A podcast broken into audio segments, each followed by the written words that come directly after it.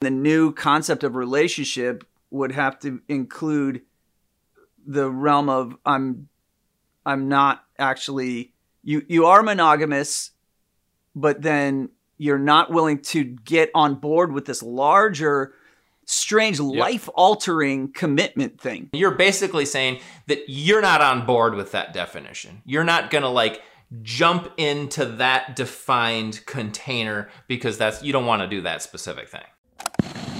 Coming all the way from Minneapolis to Washington, D.C., we now bring you Enter the Freud. This is for entertainment purposes only. It is no way medical advice. So I was at this party. Some this um, friend of mine had a had her birthday party this weekend, and you know, so it was there was maybe fifteen people there, and I was meeting a bunch of new people, and it, everyone was like, okay, so this person and this, and I'm like, okay, and it's kind of like two people come in together, and so I'm like trying to figure out if they're in a relationship or not, and it was just so comical because everyone that came in, and you know, I'm trying to be polite or subtle about it, but when you meet new people, you kind of want to know if they're together or not. But in this day and age, you can't assume, or but I'm still trying to figure out. And it's like everyone there was in some sort of weird, ambiguous relationship situation, and you know didn't want to talk about it or like. Uh, we're, we're joking about it or, or or or clearly one person was mad about it or just and I just was like oh wow we're in a new cultural historical era where the the norms of relationships aren't what they used to be. It used to be either people were together or people weren't together. Yeah. And nowadays there's this whole new gray area that has emerged as the norm. The gray area in in like a big city in America for 20 somethings, 30 somethings and 40 somethings, maybe even 50 somethings, but for sure 20 to in through the 40s, the norm is a gray area relationship. What did you call that? What it's the term well and that's the other funny thing is all the terms that are out there because everyone uses different terms because no one knows what the hell is going on in any relationship and so there's always some new term that people are trying to come up with and the new term that you hear which is just kind of funny is a situationship Oh yeah. that's Oh, yeah, yeah. That's this new term you hear people say. They'll be like, "Oh, are you guys in a relationship?" And the person will be like, "Well, I wouldn't say a relationship. We're more in a situationship, which is it's just kind of a fun. That term speaks to this cultural historical relationship phenomenon that we're in. Yeah. Um, and it's just in. I think it's. I think it's telling. It says something about what's going on in relationships in America in in the 21st century. Dude, I have a horrendous theory as to why we've arrived at this ambiguous gray area state of situationship or whatever we're going to call it.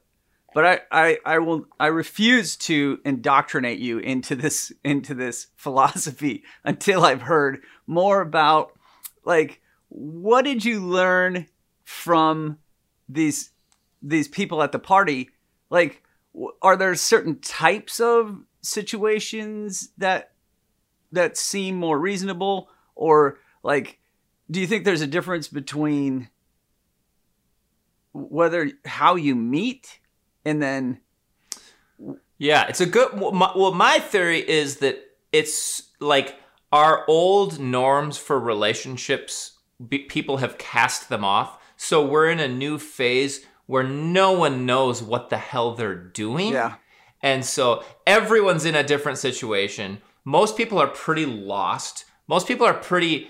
They don't even know what their needs are or what they're doing. So they're just sort of being guided blindly by all these unconscious needs of intimacy, sex, attachment, self esteem, recreation. There's just all these different needs, and they're blindly be tugging them in all these different directions. And most people just don't know what the fuck they're doing. And so everyone's lost. And so if I, if let's say I did a funny experiment at this party and I like took each person and I sat them down and I really interviewed them for me to assess where they were at, I think I would get like many, many different stories, and each person would be in a different place. Um, and therefore, that's what I think is going on. It used to just be like, let's say back in the 40s, There just was one cookie cutter that everyone had to fit Yeah. in. You know, basically everyone just got married and uh, until death do us part. And on rare occasion, someone would deviate from that. But really, back in the 40s, I don't think you weren't allowed to deviate from it. Okay, well, so if your theory is basically that we're departing from the from the old norms, and then the the present state into our future is that there's multiple avenues of of stylistic approaches to to how you're going to pair bond.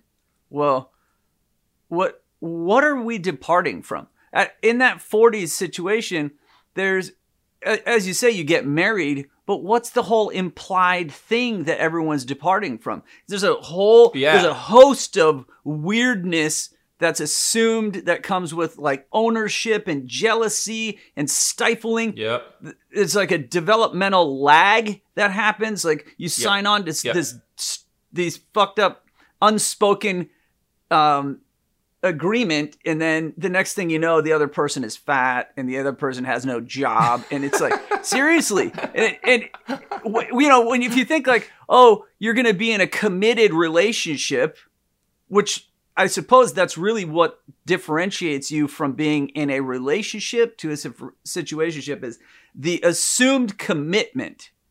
But then it's like committing to what? What Right. what did we used to commit to that now seems insane?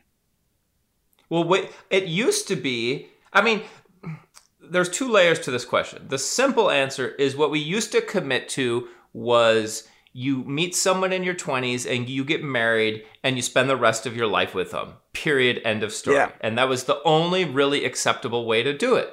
And honestly, you don't really have sex before you get married. So the the reason people get married in their 20s is they're just like dying of sexual desire and horniness and and it's just like they're ready to explode and then they meet this young attract they're they're they're both like 22 just like pumping the hormones are just oozing out of them and they're dying to have sex. So it's like all right let's get married to have sex. And then when they do the society says all right you're married now. You have to stay together for the rest of your lives so th- those used to be the rules and i don't want to criticize those rules because i actually think there's some pretty good reasons for that it was that the, the rules were set up around familial and cultural stability and the raising of healthy kids within this family unit. And it made sense and it sort of worked.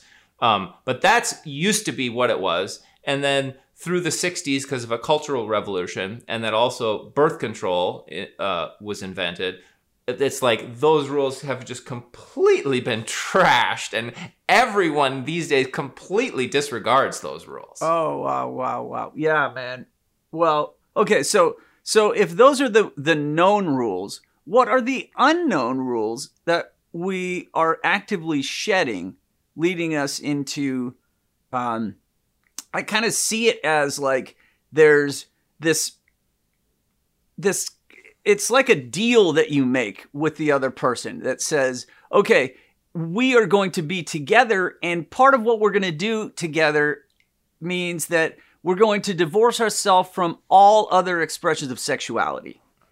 Right? So, mm-hmm. and so in some cases, that means you can't even flirt with the opposite sex. That's seen as, oh, it's a form of cheating. Maybe you can't even look at naked pictures of other women because that might be cheating.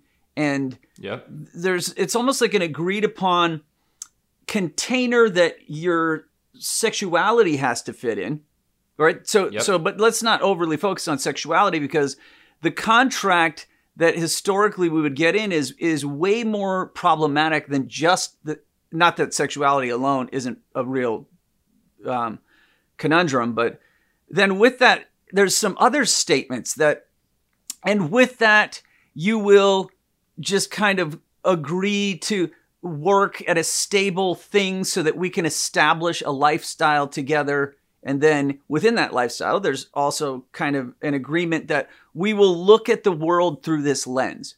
It's either con- conservative or we have this kind of like more liberal thing, which then it's like, what the fuck happens when the the people start to shift and one of them's no longer liberal, they're getting more conservative and then it's like, oh, look at what's happening to them. Everyone likes to point, like, oh, look at that. Look, you know, they used to have, so, they used to be on the same page, and now, mm, can you think of what else the contract is? Well, I my, my I just suddenly had this desire just because I think that this could be the funnest or most interesting way to take this conversation is rather than talk theoretically like we're doing now and we usually do, we could use examples and we could use either of us, uh, or maybe we should both do it, is we could just both pick a time when we were in a relationship and you could use your current relationship, but if you do, let's just not tell let's pretend we're not for for purposes of safety.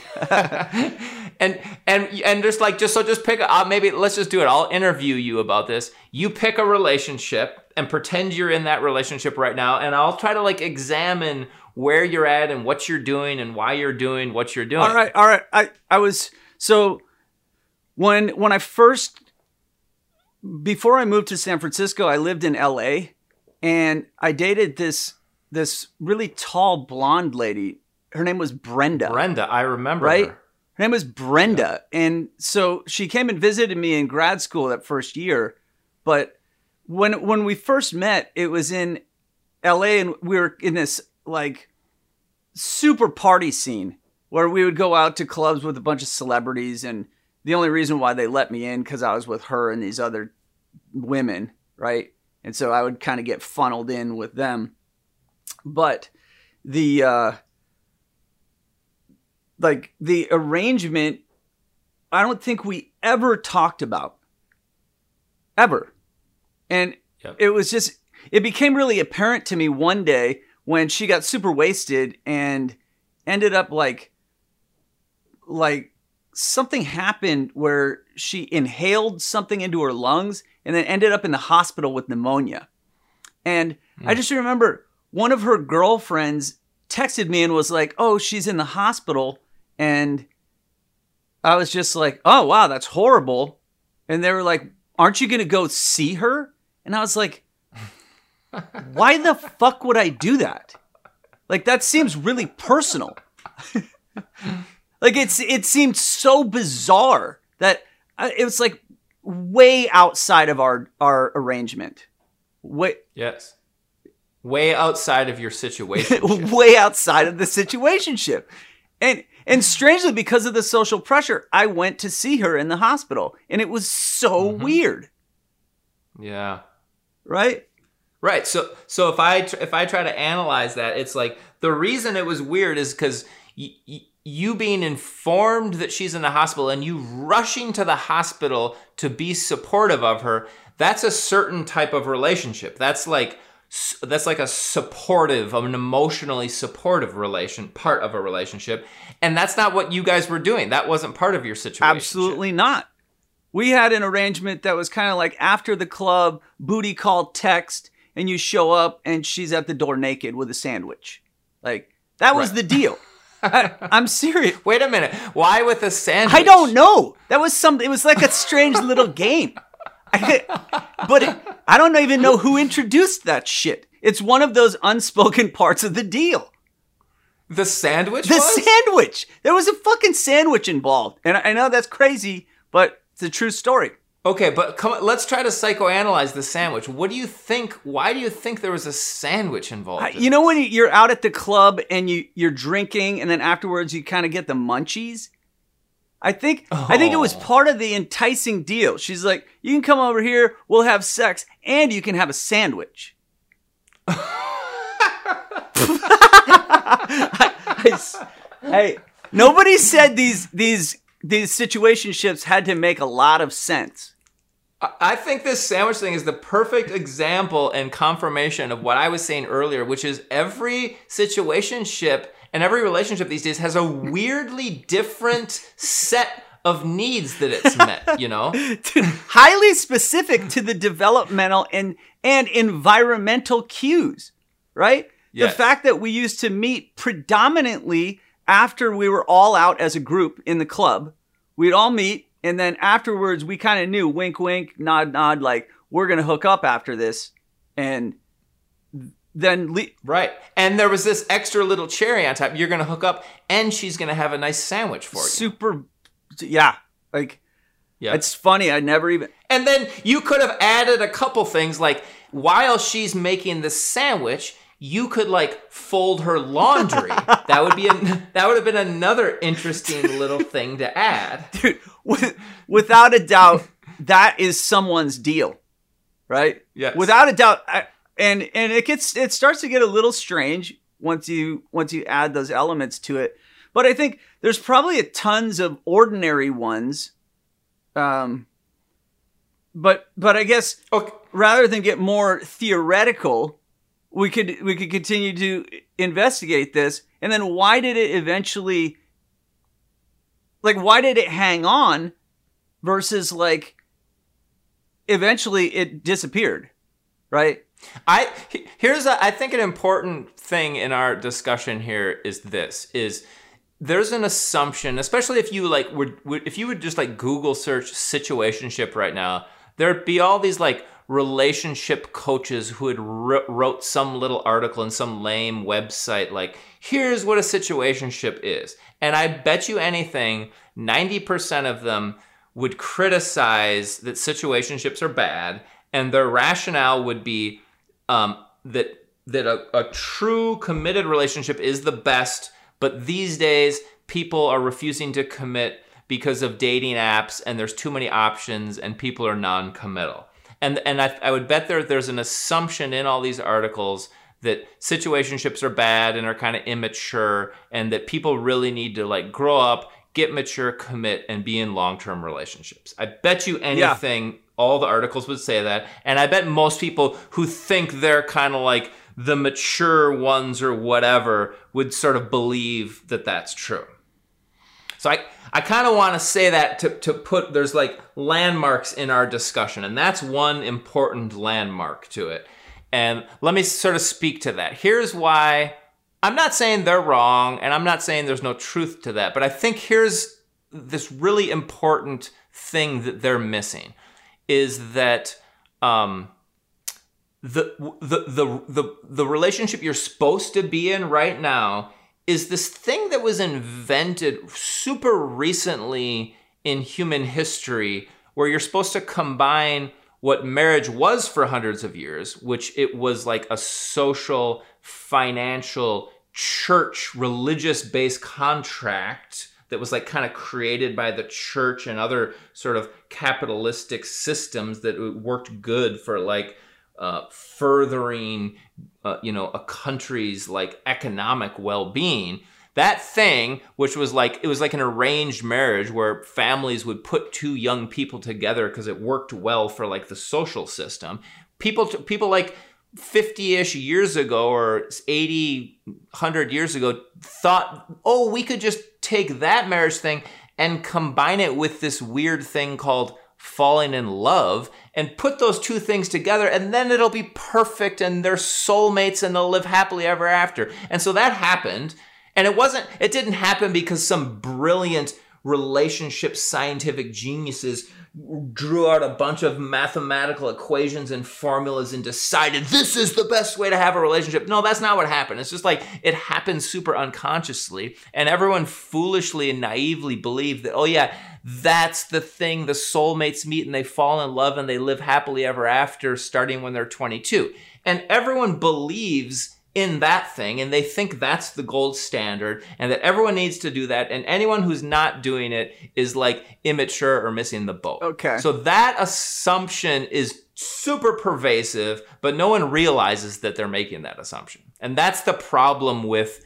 this critique of situationship. Okay, I like your critique, and it still leaves a giant vacancy for what the hell is the next. Like, should we all just be in a situationship? I've been in situationships for 10 years now.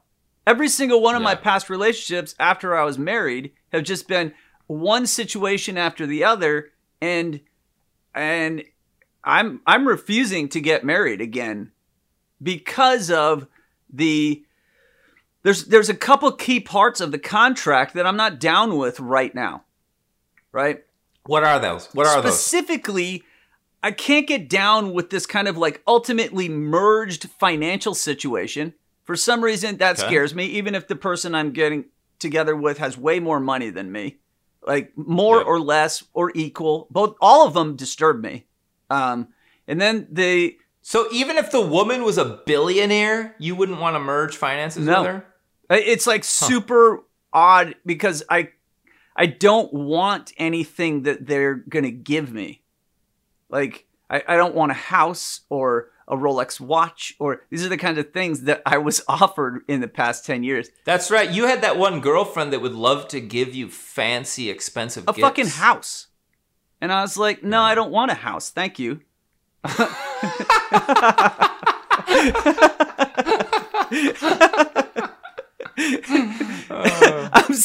I'm serious. Man. But so there's there's a couple of elements. So one of them was financial, and another one was just this kind of idea that we would be ultimately merged in a way that would mean it was appropriate to have more kids.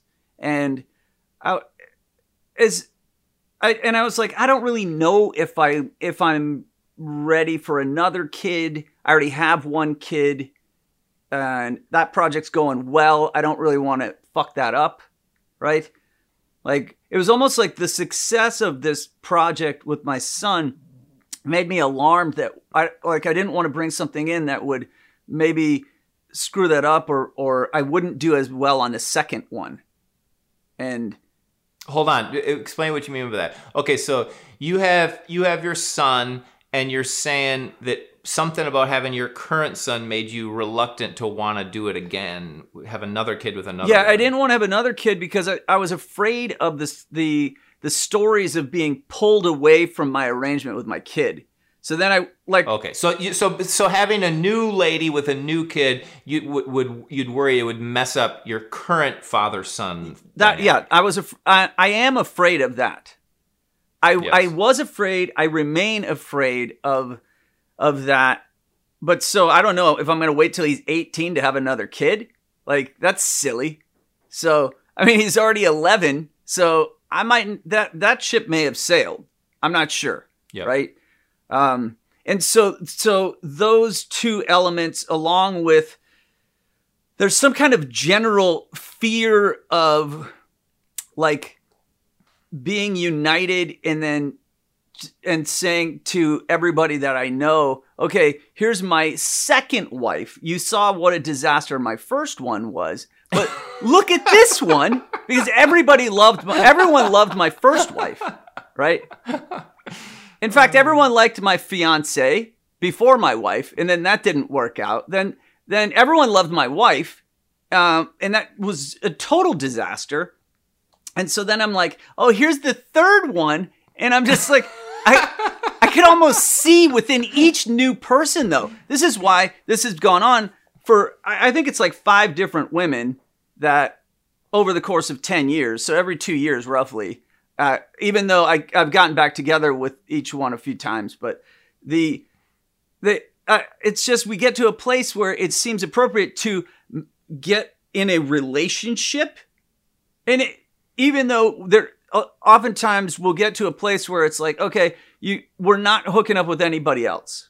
We're kind of monogamous, but Yep. then it we're still not going to move into some other territory. So uh, I guess that's important to point out that the the potential need for flexibility in the new concept of relationship would have to include the realm of I'm I'm not actually you you are monogamous but then you're not willing to get on board with this larger strange life altering commitment thing. Yep.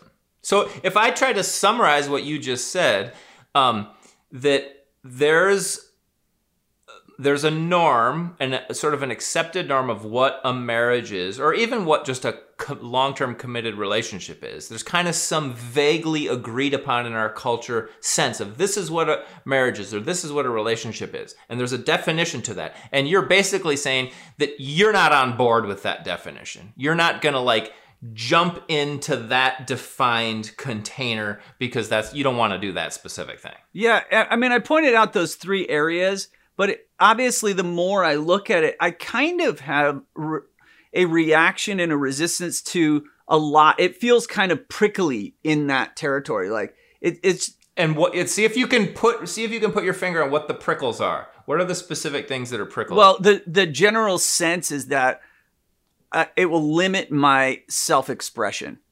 It's it's going to be ultimately limiting. That's the the general fear that I I have. Right, that I will somehow be in some kind of a restricted, like almost like an overly parent a parenting that um or or like some bizarre way supervised. It's like I- I have that Ah, that if you get married or get in a certain type of commitment, then your girlfriend turns into a supervisor. yeah yeah right and and that's I, or, or into a mom that's like, don't do that porn. yeah some kind of a strange authority which then puts me in this like i have to escape from authority position. And this is just unique to my own personal twist on things. Yes. and, and and as you point out we each have a, a very unique personality structure. And that this is going to be expressed in the way that you either like because uh, clearly other people are going to have the opposite reaction where they ultimately Yep. want to have somebody that they can then look after and and be super merged with. And and the idea of merging with someone to me is horrendous. I'm like i've taken Yeah. a very long time to consciously individuate from society and and multiple forms of of rule. And now to then get involved with someone who's going to be checking up on how, how are you doing? Which is why i get in these these fights with my various girlfriends where they want me to communicate different they're like you need to Uh-huh. communicate better and i'm like lady i do this for a fucking living and you don't and the the complaint fundamentally comes down to in my case i'm just not texting them in this most desired way Yep. and and so look at how obscure this conversation is, right?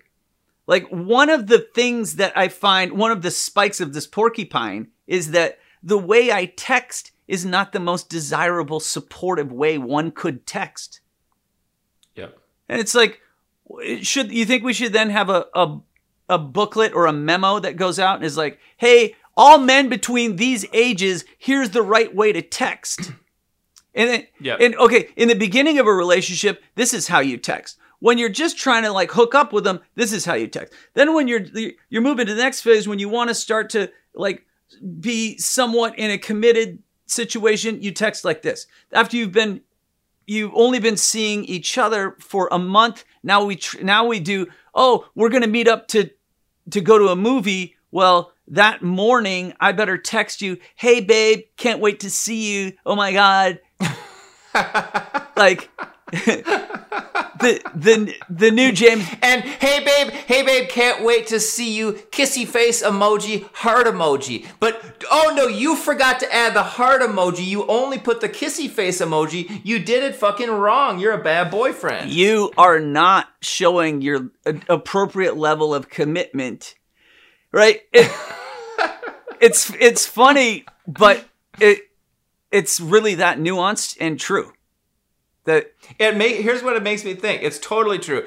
Is that um, as you're saying it, like okay, so one person's need for X amount of texting or texting in it one way versus another person's need for Y amount of texting and texting in a different Yeah. way. People have different needs. And that's like one of thousands of variables in a relationship where everyone's going to have a different level of needs of how much texting or how nicely we dress or wh- do we go to a restaurant or do we stay home or when we're have sex who's on top or who's on bottom or how much kissing or which way do you kiss? Do you put you use the bottom lip or the top lip? And how much tongue? And is it ever okay to nibble on the lip? You know there's literally millions of subtle little ways in which everyone has different needs Yeah. right and in- increasingly, as we've gone through time, more and more of us are like, I want this need met and that. We're just kind of all more spoiled or entitled or or picky in our needs. And so we have this complex set of needs and no one fits perfectly. So increasingly we're like, well, until I find someone to pick to to who meets my needs perfectly, which we never will, I'm just going to remain aloofer in a situationship and I'll just take what I want from this person and take what I want from this person and it's like so that's where we're at. that's a nice way to wrap it up that that's where we're at. And then how are we supposed to then just be cool with that? Like like it would be great if we could all just somehow get to where you just arrived in this description and be like, "Oh yeah, cool. That's why we're here." Right? We all have tons of different variations of needs and then people fulfill them or they don't. And so you're like, and, you could have a special um, algorithm, which would not be very hard to put in. It's just like you can imagine the variables, right? Totally. So let's just say a thousand each, and you just look at how much, yep. and you're like 80, 87 percent, which I think they're yep. trying to do that with these really lame algorithms on the dating dating, dating apps. apps, right? But they're so fucking yeah, totally. lame because they don't actually somehow they they should read your text and then have like a relational style of your text and then overlay it onto the other person's text style. Yeah. And they could even have an app on your phone where you like kiss your phone and it like analyzes your kissing style and is like, okay, this person is a category 3.26 BL kisser. dude, dude, okay, seriously? That as it goes forward, this will be the future. It without yeah. a doubt, the future of the situationship will it I mean which only further compounds the problem of how how much do you accept that we are super different from other people and the idea yeah. of of grand universal connectivity um, is well, it's it's just it never happens, right? Like except there's that illusion. Yeah, so what you're saying right there, which is maybe the same thing I said a minute ago, which I want to examine. I don't know if I'm totally on board, but you and I are both kind of saying the same thing is that humans need to recognize and accept that you're not going to get all your needs perfectly met and just be okay with a life in which some of your needs don't get met and your perfect soulmate, ultimate partner that meets all your needs, they're not out there. So deal with it. Yeah. Well, I, I think now that you've just made it so clear, I may have to just drop my my ultimate horrendous philosophy on you. As all right, let's as, hear. So basically, this comes from just watching couples, and and of course, this is going to be a I'm going to say the same thing, but it's just slightly different coming from years of couples therapy, w- watching these guys come through the office and fundamentally end up in in a massive disagreement about things that they never said. Right? So hmm. they're they're profoundly as they observe how different the other one is and that they thought that the, they they got together based on hey we're together and that means we're going to do things in a in a similar way. We're going to on a path that goes together. The path is we go together but then when they start to to realize that to to be together and go forward in our personal evolution together well it's extremely complicated. And so then as we move forward the the inevitable realization that the person you're with is not who you thought they were. They, you will find out there's aspects to them that you don't like, that they don't match with what you aspire to be. You fundamentally spend a lot of time convincing yourself I'm a person who fits within these values and that's that's how I operate in this world. And then you find out that the person you're with is not the same. And in absolutely is operating on a different code. And and that realization is so startling. And so um I, I am saying the same thing. I'm just pointing out that I believe it's inevitable that you will come to this this observation that you are not going in the same direction as that person and that we're going to have to learn that that's also the future of what it means to be in a relationship is that you don't go the same place. You you you may live in different houses eventually. You may have different friends. You might have completely different interests and Yep. you're you it might take more work as time goes on compared to everyone thinks oh the more you're together the less you have to work Yep. you, do you see where i'm going with that Total, absolutely. And one implication of what you're saying, which I agree with, is that um, what we were saying previously is like in a situationship, you're kind of in this state of like accepting that you're not getting all your needs met. And what you're saying is that in a marriage or a long term relationships, you also will inevitably confront the fact that you're not getting all your needs met. Either way, life is going to hand you, sorry, buddy, you do not get all your needs met. Yeah. Yeah yeah. Uh, that i guess that kind of leaves us in a place where it's like man what are we supposed to do then? Because i guess you're okay not being like at some point you come to terms with the fact that you didn't become a professional athlete. If if that was something that you thought oh man i'm pretty people said you were really good at sports you could be pro or you're not going to be a comedian even though you say funny shit and it's like oh you know you eventually come to terms with ah whatever. Like i guess that i'm not going to be that uh, right? And at some point how are you supposed to tell yourself that hey you know you don't find true love in this life? That thing that they said Yeah. right? But and you see how depressing it is just to say that? Like you don't you're not going to find true love and it's like oh fuck well that sounds really bad. It doesn't sound like something i even want to sign on. In some cases you might actually become horrendously depressed if if you told young people hey by the way sorry this shit isn't in the cards for you like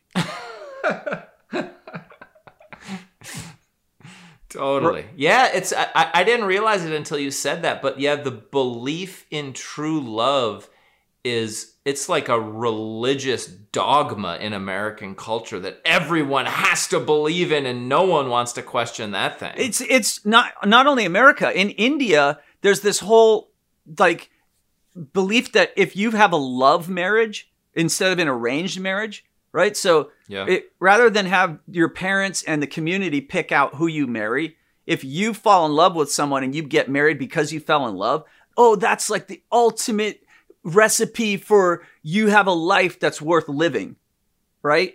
And mm-hmm. can you imagine how fucked that design is when when the people you end up with someone and they're just like, "Oh my god, what a brutal hag I've I, I fell in love with."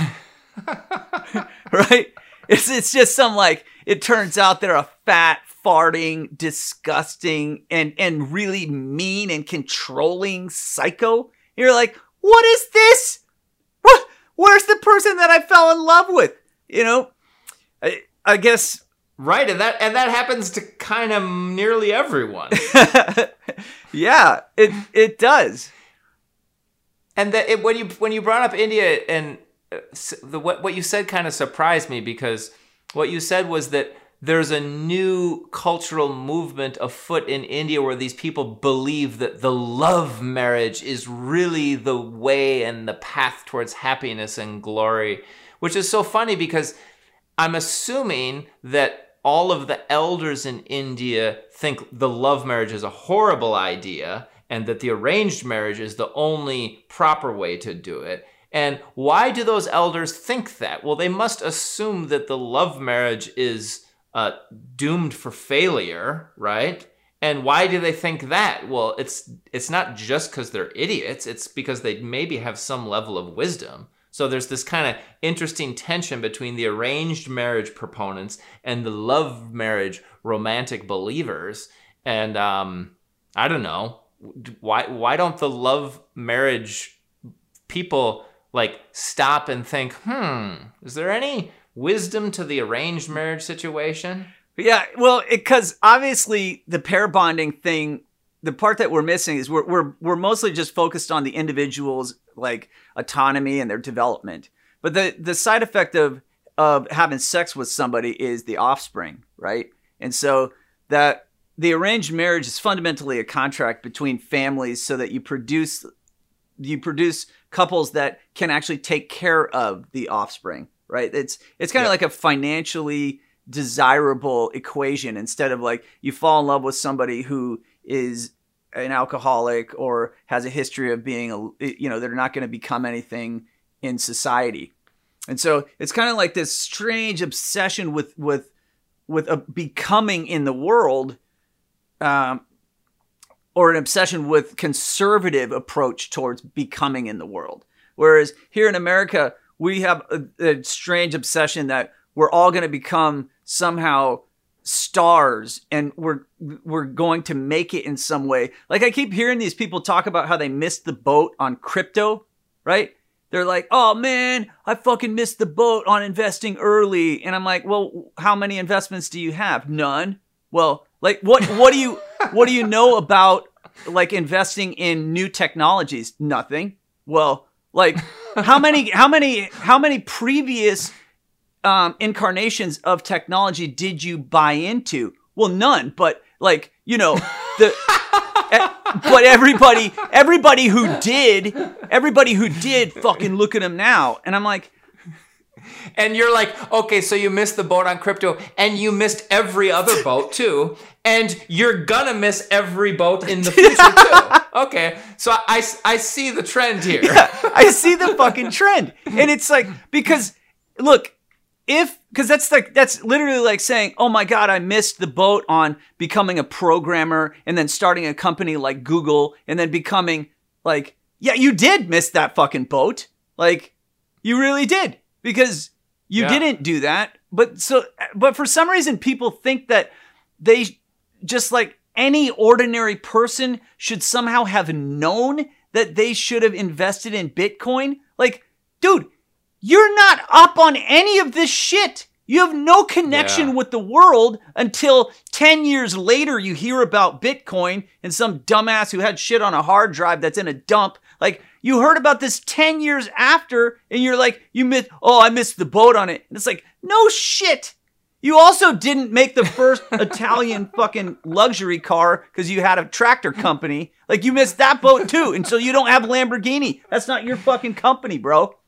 Yeah. Well, that's just that's like an American cultural obsession is the boat that would take me to paradise. And darn, I just barely missed that boat that took me to paradise. But I'm gonna keep my eye out, and I'll, and I'll get the next one. That's one. what we're thinking about relationships. That's why Yes. there's this, we have to stay in this vague situation because randomly I'll be walking down the street and this supermodel is going to notice me and she's going to be Yeah. like, hey, uh, how are you doing? Can maybe I could get in a relationship with you? And if it's me, then I'm going to be like, wait a second, dude, if you're going to try to give me a house and if you're going to try to like have a gorgeous child with me, like, no way. fuck that! You got the wrong guy. I'm gonna be like, Don't push that shit on me, woman. yes, at, at least someone understands, right? I'm glad to hear that it took another psychologist also wearing a black sweater to finally understand the complexity of this. I Yeah. see that, man. Wow. okay the the other thing you you you kind of mentioned this thing which let's get back to because we haven't really adequately touched on it um used this term pair bonding so the here's the here's the problem with situationships is we humans have this really deep powerful intense and oftentimes all consuming drive towards pair bonding. And that word uh, that term is kind of interesting. It's sort of like i think it's loaded and charged and there's a lot of assumptions and i'm, I'm gonna, i want to try to like psychoanalyze it a little bit. I think that when when when i fall in love i like see i like meet and get to know this new woman who just seems so wonderful and i want to pair bond with her. And i think it's the like old little juvenile emotional longings in me thinks that oh now i've found the person and if i'm with her i'll feel so good and so connected. That level of psychology which i sometimes use the term attachment needs to describe that Oh, yeah, okay. this- this it's these little it's just like this little kid in me and in all of us that wants to feel safe and loved and feel like a good boy and feel like now I finally have a person who loves me and we'll be together and it'll be so great. That realm, and that's one of the many relationship needs. There's all these different needs we've been talking about, and that's one of them. And I kind of think that's maybe the most powerful. I think that's maybe more powerful than sex, maybe more powerful than uh, uh, financial security or stability. Um, and it's so powerful. And I, it, I think it's in there. I think it's in pretty much all of us. Maybe not everyone, but the vast majority of people have it, and it drives us intensely. Yeah. And when we, when two people start getting close, or uh, or when two people have sex, there's hor- there's hormones and neurotransmitters like oxytocin that start to make us slip into opening up that desire for pair bonding with a person. Yeah. And when it opens up, the the the impulse to start merging and being in love and having them be your person is just super powerful. And when you're in that, you want a commitment and you want exclusivity and you'll start getting jealousy. And so that realm of human relationship needs is just a big powerful one that has to be reckoned with. What are you saying this like like okay, now that you pointed this out, right? You point out that okay, this is like a deep psychological drive that then turns into this like hormonal experience. And what are we supposed to do with that? Like Well, I just think that that thing makes this whole game of relationships really fucking difficult. Because that thing makes us want to find our soulmate. That thing makes us think we have found our soulmate. That drives us to believe in soulmates. And that drives us to want to make the other person commit. That drives us to want to get married. And I think it floods our brain with all these uh, chemicals, and we start to believe in true love and marriage. And it's just like a it's a it's a black hole. I don't want to use the term black hole because it has a negative connotation, but it's a black hole in in the sense that the gravitational pull to suck us in Yeah. and to like change our mind is so powerful.